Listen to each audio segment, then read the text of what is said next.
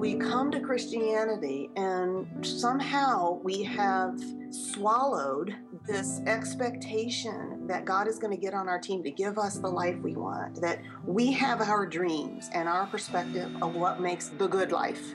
God's job is to get on board with that. And if he does anything less than that, then he is somehow unkind, unloving, and that we are completely justified in being angry with him, staying angry with him, and even walking away with, from him because Christianity didn't work for us in that sense of it didn't supply that life here. And so it's really important for us to uh, saturate ourselves in the scriptures so that we really understand who God is and what he's doing in the world and what it really means to be in Christ.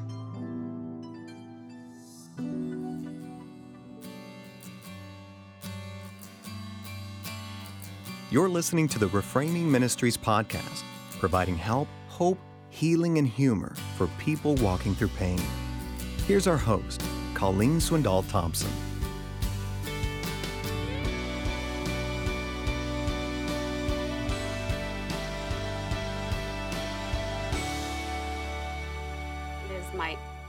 Honor I my joy to introduce to you someone that you are going to love. Her name is Nancy Guthrie.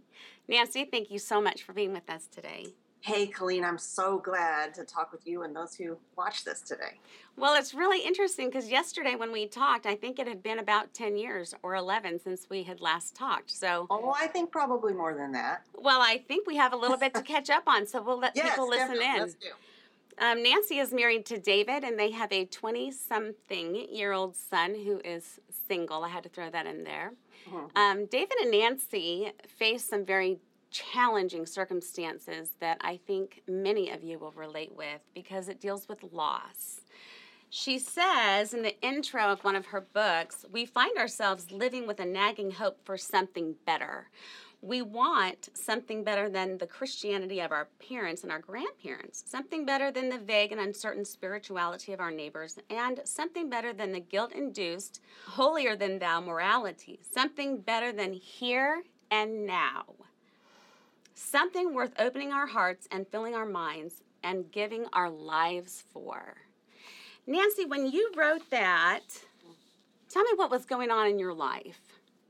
Yeah, I wrote that in my book, Hoping for Something Better, which is a, a study of the book of Hebrews, which is over, and that book is over and over again telling us how much better Jesus is than all of the things we grab hold of in this life. And I think all of us go through life expecting to to get all the happiness and fulfillment and I think as women, oftentimes we set it out as our goal to create the perfect family. Uh, we want to have, you know, the marriage that works and children who are happy and healthy and successful. yeah, yeah. I mean, and I think somehow in, especially in our modern American culture, we actually have been fooled into thinking that's possible. Mhm. You know, as as I'm getting older, I'm realizing how few people ever really do get that. And oftentimes, especially these days, as we look at Facebook, I mean, I can get so sucked into thinking everybody else's life is so much better than mine. I mean, they take better vacations than I do, Mm. and their kids are doing better than mine, and their meals look better. and Their Pinterest pictures look better. They have better Everything. social groups on Google One. everything is better, right? Right. and and yet we know that's a mirage because we ourselves we know we put the best things about our lives on uh, on on Facebook and all of those things and so but we all are always kind of reaching out for that thing out there that's going to be better when so I guess in terms of what the reality of was going on in my life with that book was to come to the realization that Jesus Christ is the very best thing that I can take hold of this in this world, and that everything else in this life is ultimately going to disappoint me. Mm. It might not today, but it will tomorrow. And you know, even if my marriage is perfect, we're going to die. That's all going to come to an end, right? And so everything else ultimately lets us down except for Christ alone. So when we really grasp that, we begin to recognize the we begin to expect less of this life Hmm. and anticipate uh, all that awaits us in the life to come and enjoy all that we have in Christ right now. Well, many listening can hear that and say, but I've worked in the church or hmm. I've served Christ. I've known him my whole life and I'm so let down by him. And let me start, let me back up and say Nancy and her husband have one son, like I just mentioned, but they lost two children. Two children are in heaven, Hope and Gabriel, to a rare genetic disorder called Zellweger syndrome. So Nancy took a nosedive into this something better place early on. Oh. Where that at that point, you probably were thinking, "There's got to be something better than losing a child."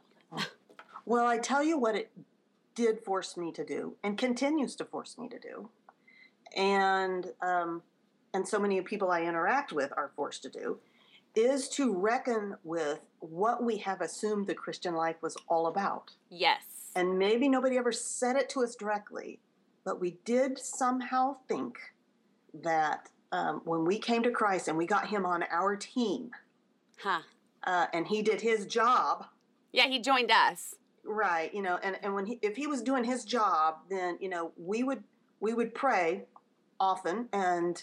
Uh, we'd lay our thing. We, we would kind of tell, put on order with our prayers everything we think that we need for a life that's going to be good, and it would be his job to then respond um, to supply those things to us. You know, Especially if we're behaving well, we go to If we church, we are faithful. Yes.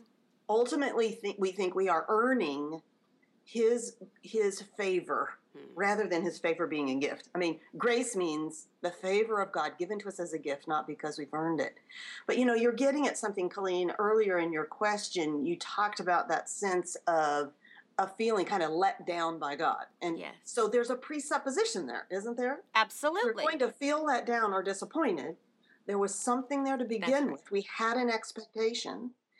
And so it's always wise for us. I mean, this is the same way with in our personal relationships. I mean, when we're angry or disappointed with someone, we have to look at that and say, well, on what basis did I make that assumption? On what basis did I expect that? And was that correct? Right? And so we come to Christianity, and somehow we have swallowed this expectation that God is going to get on our team to give us the life we want, that we have our dreams and our perspective of what makes the good life.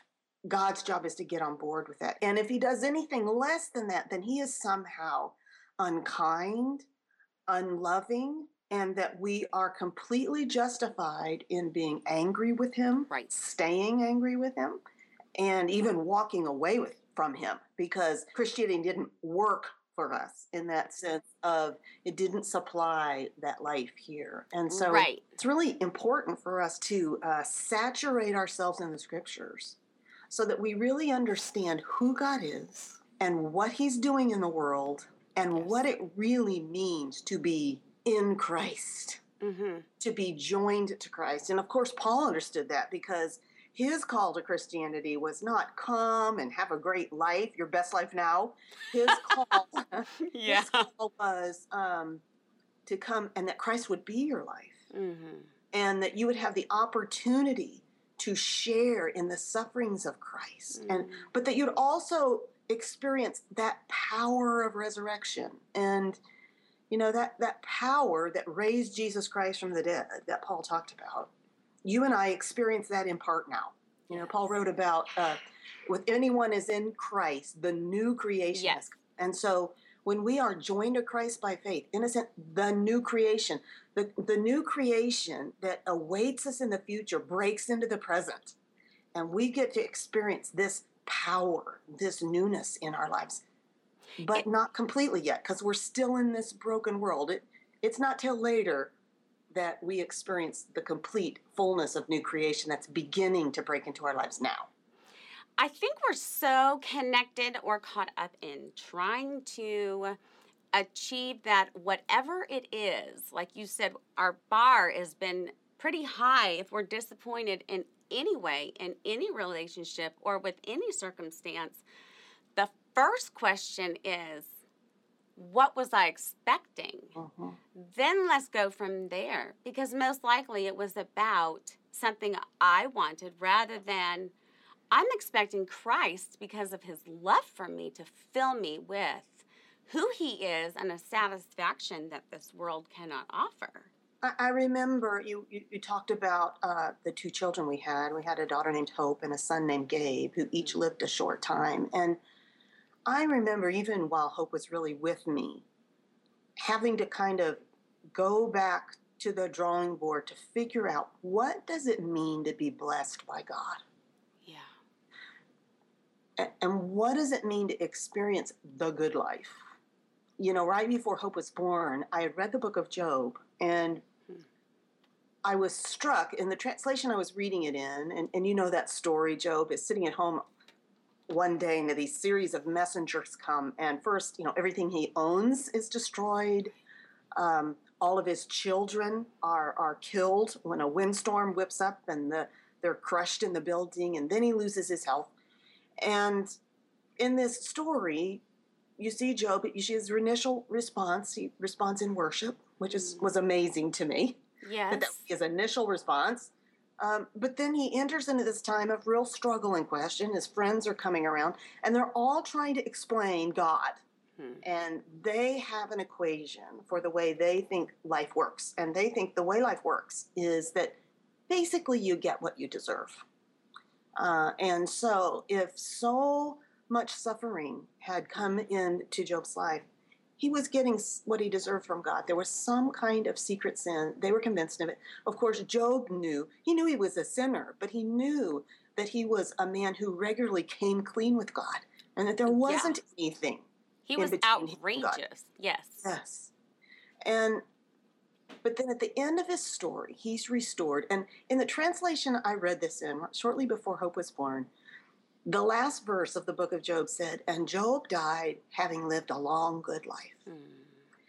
And I just remember reading this. This was before Hope was born, and when I was expecting a healthy baby. And I just remember thinking, I wouldn't describe his life as good. That that's not what I'm interested in. You don't want to have boils and be on the trash heap of the city dump scraping with glass? And honestly, after Hope was born and we were told that she would live just a short time and she was going to mm-hmm. have this really short, difficult life, I thought, Colleen, that my life would never be good again. So I went back to the book of Job to try to figure out how is it that his life could be described as good at the end of mm-hmm. his life when it was so marked by suffering and difficulty. And, you know, one of the conclusions I came to among many was that the good life isn't a life of comfort. The good life Hmm. is when the difficulties of this life press us into discovering who God really is Yes. and coming to the place that we are so desperate to hear from Him and desperate to see Him work and desperate to know an intimacy with Him, which Job really came to. You know, at the end of his story, he Yes. says, You know, before you, my eyes had, my ears had heard of you, Yes. but now my eyes have seen you. It was that sense in which, you know, uh, I've, I've gone through life going to church and Sunday school, and I, I knew every, I, I had all of the answers, Hmm. but this suffering uniquely has pla- pushed me into this place of knowing you Hmm. in a way I never had before. And I think, you know, this has probably been your experience, Colleen, and it's certainly been mine. And it's been that the hardest, darkest places of my life have made me desperate to know God. Yes. And that's where true blessing is. It's not in having everything uh, the way we want it, but when things aren't the way we want it, which they usually aren't at some point in our lives, Right. that we're pressed into knowing God and therefore worshiping Him in the way He is worthy of and trusting Him for things we never thought we would have to trust Him for. But that's the good life. It is, and it's so not what we hear today. And that's why I love having your voice in this because that is the good life. If everyone could have, for me, it's a Jonathan that has Mm. so many things this world says he cannot do. And if they could experience just one day, I was telling friends yesterday, um, he kept asking me the same question over and over and over and over. And, you know, like by the 50th time, I'm thinking, I'm so tired of this question. and I, it immediately hit me how many times have I asked God the exact same question? And he patiently, lovingly wraps his arms around me and cares for me even if he doesn't answer the question. And then I felt like a total heel because I ran out of patience so soon. uh-huh. One of the things that I do want to talk about because in your book, Holding On to Hope, which is um, a pathway through suffering to the heart of God, I love that title because it's a pathway through suffering. When we're in suffering, we think we will never not be in suffering. But you said here, our culture wants to put a band aid on a band aid of heaven on the hurt of losing someone we love. Sometimes it seems like the people around us think that because we know the one we love is in heaven, we shouldn't be sad. But they don't understand how far away heaven feels and how long the future seems before we can see the one that we love. How far away was heaven for you when you had just lost hope? I felt so far away. You hmm. know, I, I, remember about a month after Hope died, going out on my back patio. I just looked up into the sky. It was so sad. Oh. And I just, I just remember saying to God, you know, I know she's with you, and I am so grateful to know that, but it is so far away from me. Hmm. You know, at that time, I was probably, I'm not sure, mid 30s, and I just thought, I have so many years to spend on this life on this world in this world until I see her again. And you know, that is it's a very real perspective of, of where we are. You know, it's that is all very real. That um, that the truth of her being in the presence of Christ doesn't immediately have the power to take away the hurt, but there is also a, a reality that as we uh, meditate on that truth. You know, it's now been 16 years since Hope died. And, you know, I um, certainly I miss her. And there are certainly, there are times I still get really sad.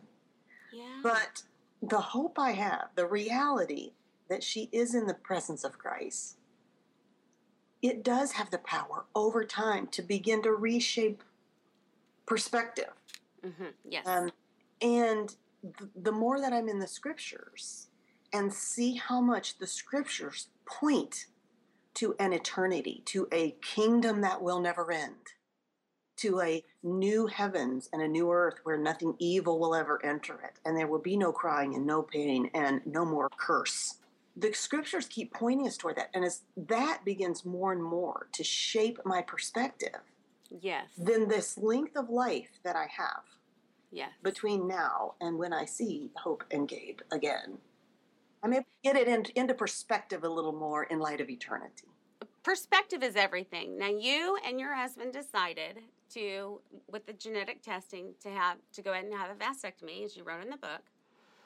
And then what happened after that? Because you're wrestling with all of this. With and losing then, hope, yeah. Yes, and then you're like, we're done having kids. Well, that was so you thought actually. Um, you know, to us, there was the law. There, I remember after Hope died, you know, I grieved for a while her life and the suffering of it. Mm-hmm. I grieved her death and her absence, but then I mm-hmm. also grieved this loss of possibility. Um, because in so many ways our family didn't feel complete and but yet we we're facing this reality of these genetic odds which i suppose many people who follow your uh, podcast webcast here understand that you know um, right Eh, you know, and for us, it was those 25% odds then that we understood after we had hope that whenever have, we have a child, that child would have a 25% chance of having that fatal syndrome. And, and, you know, Colleen, you know this too. I mean, our lives weren't just us, you know, there was our son, Matt, who was eight at the time we had hope, who lived in a house waiting for a sibling to die for six months and then had to live with a really sad mom for a long time after that, which I guarantee you couldn't have been fun. And then there was our parents. And as hard as it is, I think, for parents to lose a child, I think it's doubly difficult for parents to watch their child lose a child Yeah. um, because they want to be able to fix it and they can't. And it had been so difficult for my parents and for David's parents. And so we did make this vasectomy decision, and evidently it didn't work. And so a year and a half after Hope died, I discovered I was pregnant, which I remember that day feeling squeezed by competing emotions. I there was a part of us that was like, okay, here's this thing we have ruled out, but God has clearly overruled. And perhaps he's done that because he's going to give us another healthy child to raise Right, and enjoy. right. And that was a thrilling possibility. Scary, but thrilling. Um, But the percentages were pretty good 75%. 75%, Right. But then there was also this really sick feeling in my gut, Mm. you know, this really uh, sick fear. I was full of fear. I just thought, you know, it was, it was a year and a half out after Hope died. And so the grief wasn't quite as heavy as it had been. But I was, I felt like I was just beginning to see the sunshine a little bit in my life. And like I could see these gray clouds billowing, you know, way out there that was going to perhaps sweep into my life. And I just thought, I don't know if I can do that again. And more than that, God, would you really ask me to do that again? Of course. That's the bigger question. Really, Lord? I know. I thought, okay, did I was there something I was supposed to learn, some way I was supposed to change um, that didn't happen? You know, that I need a remedial course. but you know that that pre it presupposes uh, a number of things about God. It, it it that tries to boil down His purposes to something we can manage Yes. and explain and control And understand. and understand. So I remember I, I, I went away for a few days and I was in this hotel room by myself and I just was, okay, Lord, um, because Can we chat? we, could we chat? Yes. Um, and we went through prenatal testing and discovered that this child would also have the fatal syndrome. And so, yeah, when I got that news, I went away just to say, "Okay, Lord, I need you. I need to, I need to hear from you in this. Not an explanation, but I, I suppose more what I needed, Colleen, was just to, just to surrender myself to Him, to come to a place that says, okay, if you are asking me to go through this, um, I know this has come through your hands, and you are a God who is for me. You're not against me. And you have the ability to use something like this that on would seem to be the worst thing in the world and actually use it for something good. Use it for something good in my life, Hmm. something for good in my family's life and beyond. And so I just remember leaving that hotel room and heading back to go through that pregnancy, just saying, okay, God, whatever it is you want to do, I welcome you to do it. Come and, and do it and and use us. And you know, honestly, Colleen, he has. And it's um in many ways so far beyond what I ever could have anticipated on that day. And it doesn't mean that it's always been easy, but I am really grateful for Hope's life and death and for our son Gabriel, who was then born, and for his life and death. And all they have taught me about what it means to trust God, although I still have a lot to learn about what it means to trust God. We all do. And I think when um, when we struggle with our circumstances, the thing that I am learning and will learn for the rest of my life is I must cling to the love of God Mhm. and to his character when I don't understand his ways. Yeah. You know, one thing I heard, way I heard that said that was helpful to me is in the midst of these times, we have to know two things. We have to know that God loves us, Yes. right? But we also have to know that God is sovereign, Yes. that He is all powerful, that He is in, in charge of everything. Because the thing, if He's just loving, but He doesn't have the power to oversee and bring history to its appointed end, and not just the history out there, but my history and your history. Right. If he doesn't have the power to do that, his love only goes so far. Right. It's limited. It's limited. And if he's only sovereign, he's really powerful, but he doesn't really love me. I can't trust he's going to use his power in a way that's for my good. Right. So if I'm if I'm in the midst of the storm of struggle hmm. and I'm looking for something to grab a hold of, an anchor that's going to hold me, you know, as the winds of difficulty blow in my life.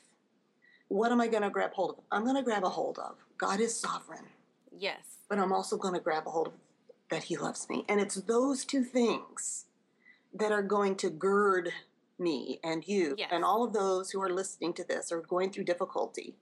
Not one or the other. We need them both. And those things give us strength to endure the storms that come in our lives. Well, I love the quote that you have at the very beginning where you said the Christian symbol, a lot of times that we see is an anchor, and it's anchored in heaven. And I love how you put that.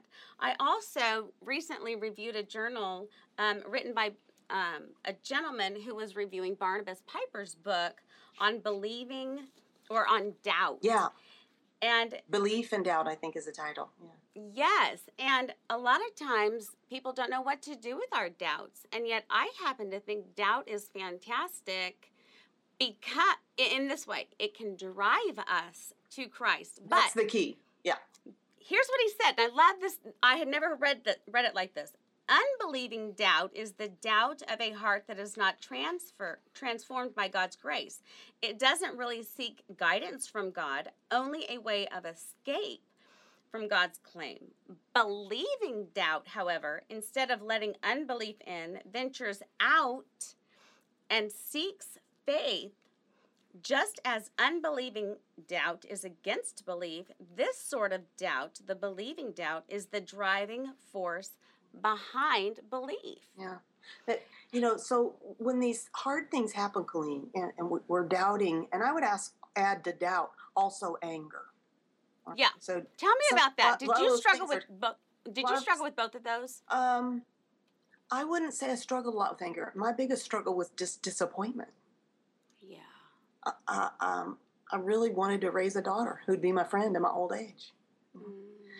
But you know, with with doubt and disappointment and and dis- and anger, we'll put them all there.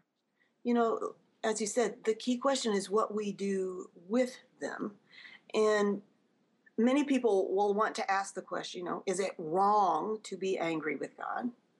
My answer to that would be, well, first of all, you can't hide it from Him if you are. He already knows. He already It's No surprise. But many people would just say God is okay with that. I wouldn't go that far Hmm. because um, what anger says, it, it has it. It's basically saying you have wronged me, Mm. and you owe me. You are wrong. I am right. Right. So certainly we can have those feelings, and when we have those feelings, we do with them, just as we said with doubt, we take them to Him.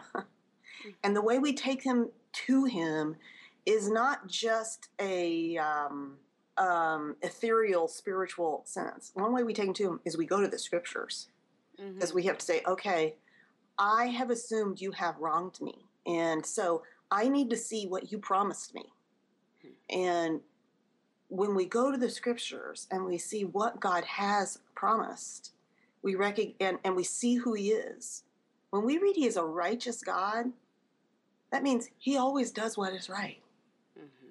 And that means he will always do right by you, and he will always do right by me, and he will do right by my children. And so, as I reckon with that, then uh, that I'm taking my anger to that, seeking to bring to um, submit my anger to the truth. And I need the truth of who God is and how He works, what He has promised and what He hasn't. Because a lot of times I'm angry with Him because where we kind of where we started today in our conversation, what I thought Christianity was supposed to be about, how I thought I was going to use God to get the life I wanted, but instead we're forced to wrangle with who God really is, what He really has promised, and what He hasn't. And therefore, the Holy Spirit uses His Word to begin to address our anger. So our anger doesn't have to get the last word. It, um, it's possible to feel some anger and yet not become an angry person. It's possible to have thoughts of doubt and yet not become a doubter. Right? It's possible to feel some disappointment and yet not go through life as a woman seeped in disappointment is just living in disappointment. And all of those things, we feel them, they're very real because we're living life in a broken world, but we take them to God and we ask Him to change our perspective and to give us understanding and to fill Mm-hmm. us with His Holy Spirit that will open our eyes to see the truth. Um, I don't know if you've read the book The Lost Virtue of Happiness by Philip Yancey. It is um, no, it's not Philip Yancey. It's the guy from Fuller, but I I mean from uh Yancey. I'm 48. I forget.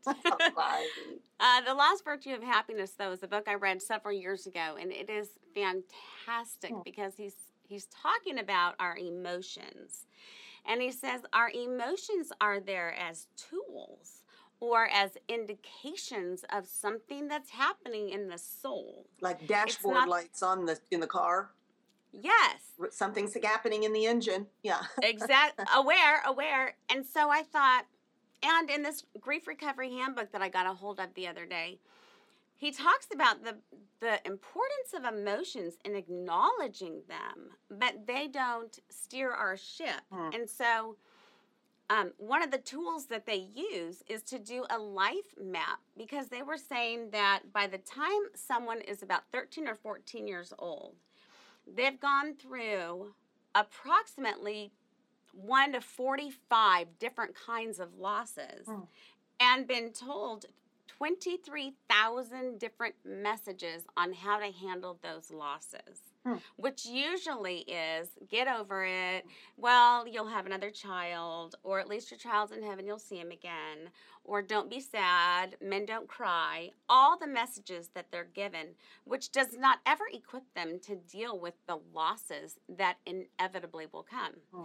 So I so I thought, what about writing a chart of from birth to whatever a person's age is, and just highlighting when when did I lose that pet, or when did I lose that grandparent, or when did I lose a parent, or that expectation, or the job, or my health, or whatever it is. And then write the emotions with that, but take those emotions to the Lord and say, Lord, I'm angry that I lost my job to an unfair circumstance. I didn't, but hypothetically, because you're righteous and you love me and you're sovereign, open the eyes of my soul to see how that has worked its way into my life for good. Because I don't want to be a bitter person. Yeah. Those are tools. What are tools that we can impart Yeah. that you've come up with for the church to help people with loss instead of just running from it? Yeah. Well, I think there are lots of practical tools. And you've talked about some, but as you were talking, I, I couldn't help but think also that as much as we want to focus on the losses in our lives, and I think to a certain degree we have to, we have to if we're going to apply the scriptures to them, we have to be honest with ourselves about them. Sometimes we can become so self focused Yes. right? Uh, all these things that happen to me. And, you know, I, I can think of times in my life when I, I've just gotten so absorbed with, you know, ways people have hurt me Hmm. and, or, you know, all these things. And it can lead to this huge pity party. And it, it just makes me think of Hebrews 12, I think it's 12 3, where it says, Consider him uh, who, for the joy set before him, endured the cross. And so, you know, as we think about all the losses in our lives, I think one thing the scriptures would say to us is to lift up our head away from our lives and say, You are joined to Christ and um, consider him. So when I feel betrayed, one of the ways i mean i can i can simmer on that for a while. I can i can plan my confrontation and i have had plenty of those sessions with myself and my imaginary conversation with i'm going to set that person straight right you know? But then here's this thing the scriptures presents to us. To consider him. He was betrayed Exactly. he understands betrayal you know?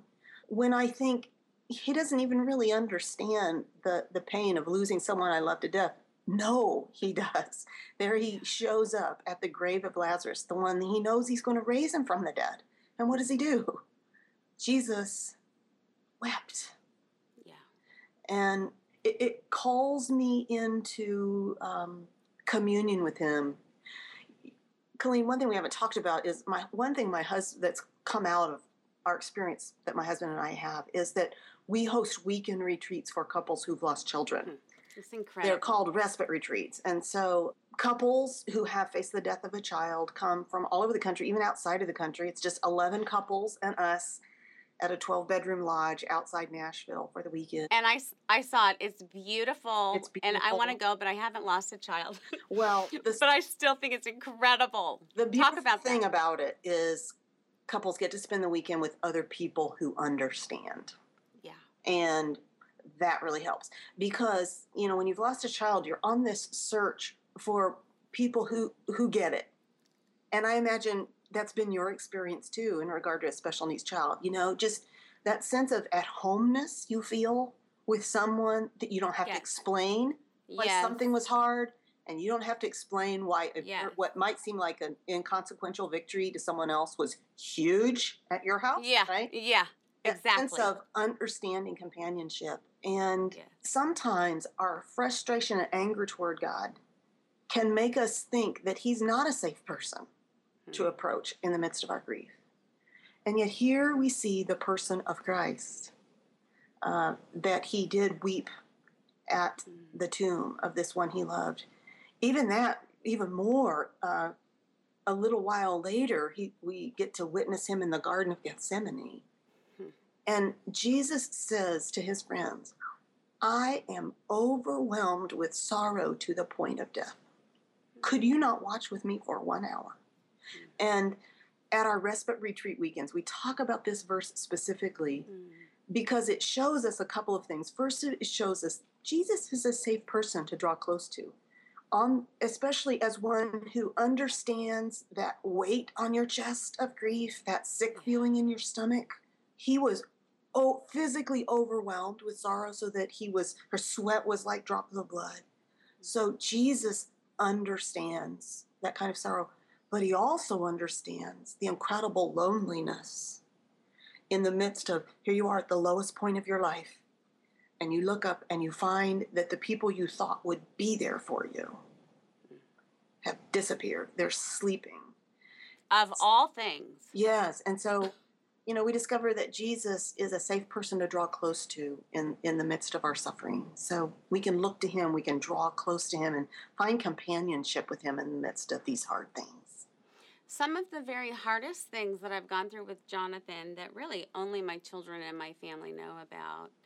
Um, the greatest comfort I've ever found has been knowing that Christ gets it. That there's nothing my son has gone through that the Lord Himself did not also endure. Who else would I want to talk to? yeah He Yeah. understands and provides the comfort because nobody else on earth can understand like he does. Mm. I'm not saying there's an immediate happy feeling. We're not talking about feelings. Mm-mm. We're talking about an inner, um, an inner seated contentment with knowing my companion in this life and in through eternity Mm. understands me thoroughly and I can trust him. Um, Nancy, I want to move, I do want to ask you how the Respite Retreat Center evolved because one of my favorite passages is 2 Corinthians 1 3 through 10, where Paul is saying we were pressed and we were fearful of our lives to the point of death. And then he goes on to say, of course, as you know, we were comforted by the comfort of the Holy Spirit, and now we have a purpose in being able to comfort you, Mhm. which it sounds like is one of the fantastic things that happens at the retreat center. yeah it really is How did you come full circle with that? You've you've lost both of the children. yeah You're you're wrestling with God. In fact, you're coming to know Him in a very new way. Mhm. And then that was birth. Yeah. Uh, it was ways down the road. Um, a lot of it came out of uh, relationships built with hurting parents Hmm. um, who got in contact with me after reading different books that I had Mhm. written. Um, my, my first book was a book called Holding On to Hope that you mentioned earlier. I wrote a book after that called The One Year Book of Hope, which is a daily devotional Mhm. for people who are I have it on my desk. or grieving. Yeah. Yep. And then I wrote a book called Hearing Jesus Speak into Your Sorrow, Mhm. um, which really deals with a lot of the deeper theological questions, some of what we've talked about today that we struggle with, trying to make sense of loss. And so um, the way it came about, actually, this girl had read the One Year Book of Hope, and she said, My husband and I are coming through Nashville. Could we get together? And we did. And we realized that there was something unique, not just about me getting together with a mom, which I had done a lot, um, but my husband David and I getting together with another couple because Mm. you know for the loss of a child there is there's individual grief that you both have but then there's also this grief identity in a sense as a couple and a family and trying to figure out how are we both hurting so much going to stay close in the midst of this? How are we not going to come out of the end of this resenting each other? How can we grieve together and grapple with all the questions we have together so we had this great dinner with them it was a really sweet time and actually just on the way home from dinner i was like you know what I think we should start a retreat just for couples who have lost children. And I knew about this facility outside of town. We had been to a couple times, the hiding place, that it would work perfectly.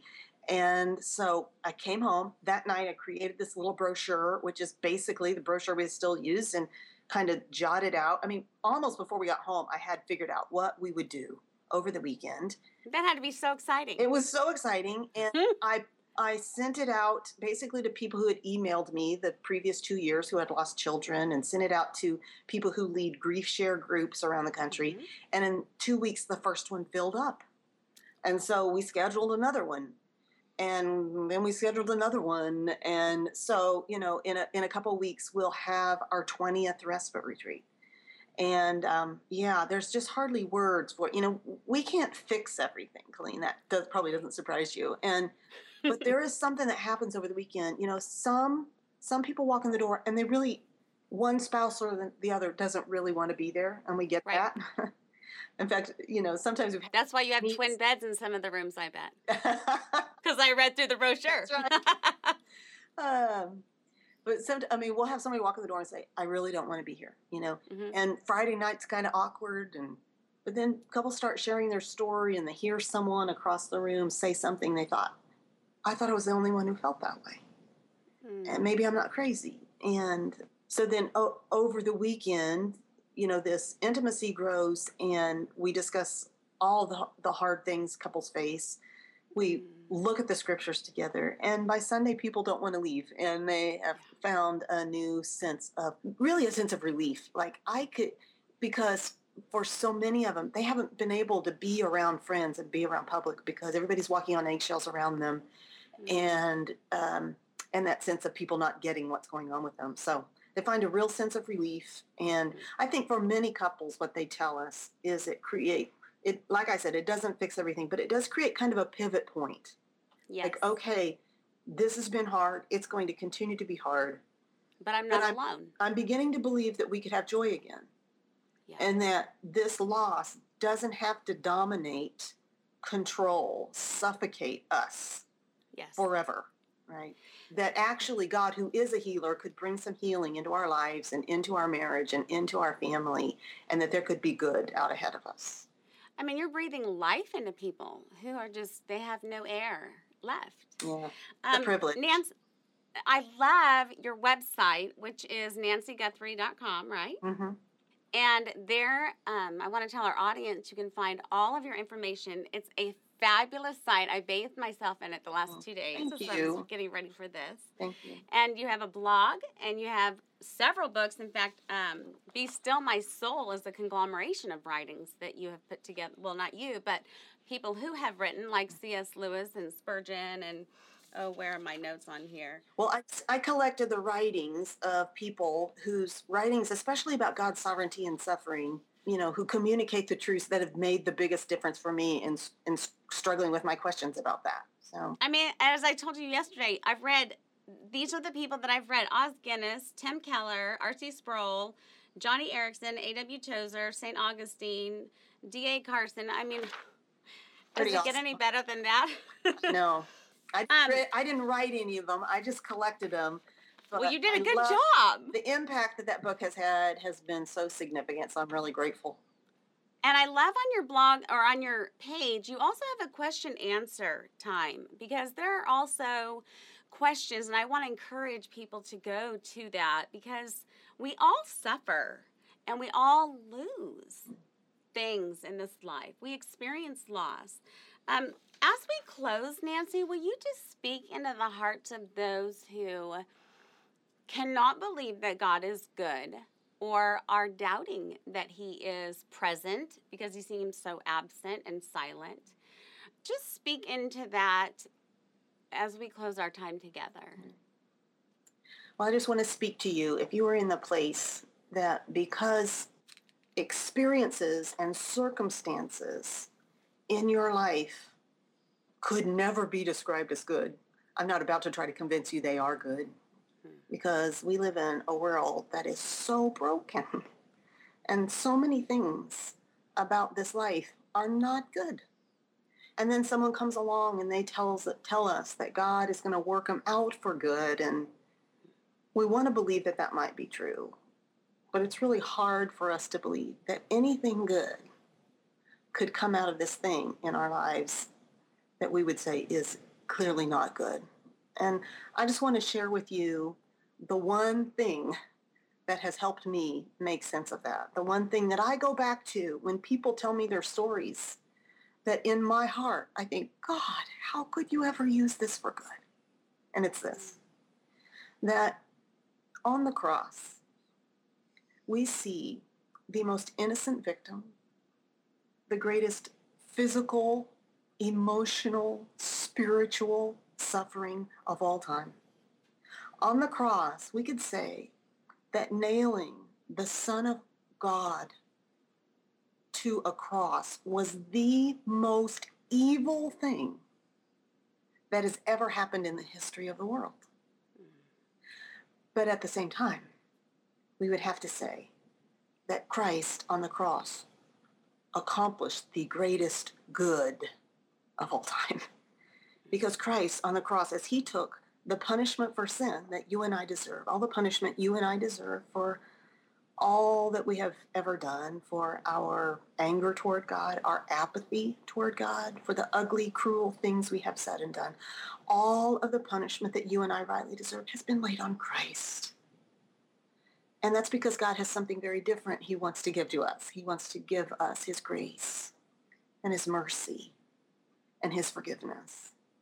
So at the cross of Christ, we see the greatest evil of all time, the greatest suffering of all time, but at the same time, we see that it has accomplished the greatest good of all time, the salvation of sinners. It is the cross that makes mercy and grace available to you and me. And so I would just say to you that this is the place when I see that something so good could come out of something so evil. That, and probably only then, can I begin to believe that God could do something incredibly good through what I would describe in my life as the worst thing that ever happened to me and the greatest of suffering. And I just invite you to trust God in this way and trust that he is a God who can take the worst things that we can imagine and use them to accomplish a great good. And now when I say that, I don't want you to think, well, I've got to have some kind of identifiable good out there if I'm going to believe it. Because I find oftentimes hurting people think, well, I can't believe God is doing something good with it if I can't tell you what it is. If I can't point to it and say, that's the good thing God did. And so I want to say to you that actually in Romans 8, in that verse we don't necessarily like to have quoted at us, the following verse, Romans 8, 29, tells us actually the good thing God wants to do, which is he wants to conform us to the image of his son. So my prayer for you would be that in the difficulties of your life, in the places that bring you the greatest heartache, in the places where it is so hard to trust that God's doing something good, that he would use it in your life to accomplish the good he intends and that that good would be founded, would flow out of his transforming you, conforming you, making you look more like Christ. That would be good. That would be great. Nancy, thank you so much for sharing um, such wisdom with us mm-hmm. and for pressing through the journey of suffering to where you are today. Mm-hmm. If something in this interview has sparked an interest, if you are struggling to trust, if you have questions, um, if you are in doubt, please get a hold of one of us because we would love to hear from you and talk with you about that. And more importantly, listen to your story because it matters. Thanks. Have a great day. You can find the show notes and referenced resources in the podcast description or on our website, reframingministries.com. If you were impacted by today's conversation, I would be so thankful if you rated and reviewed the podcast, shared it on your social media, or share it with some friends who you think would be touched. You can email me personally at reframingministries at insight.org. If you'd like to be updated on Reframing's activities and content, please feel free to subscribe on our website. Thank you again for joining us today at Reframing Ministries. If you enjoyed this podcast, let us know in the comments on our website. Our desire is to provide biblical help, hope, healing, and humor for people walking through unique and challenging segments in life. And in order to provide for more people, we love your support through prayer, sharing this content with friends, and partnered support. Reframing Ministries and Insight for Living Ministries operate entirely and only on your generous gifts and donations.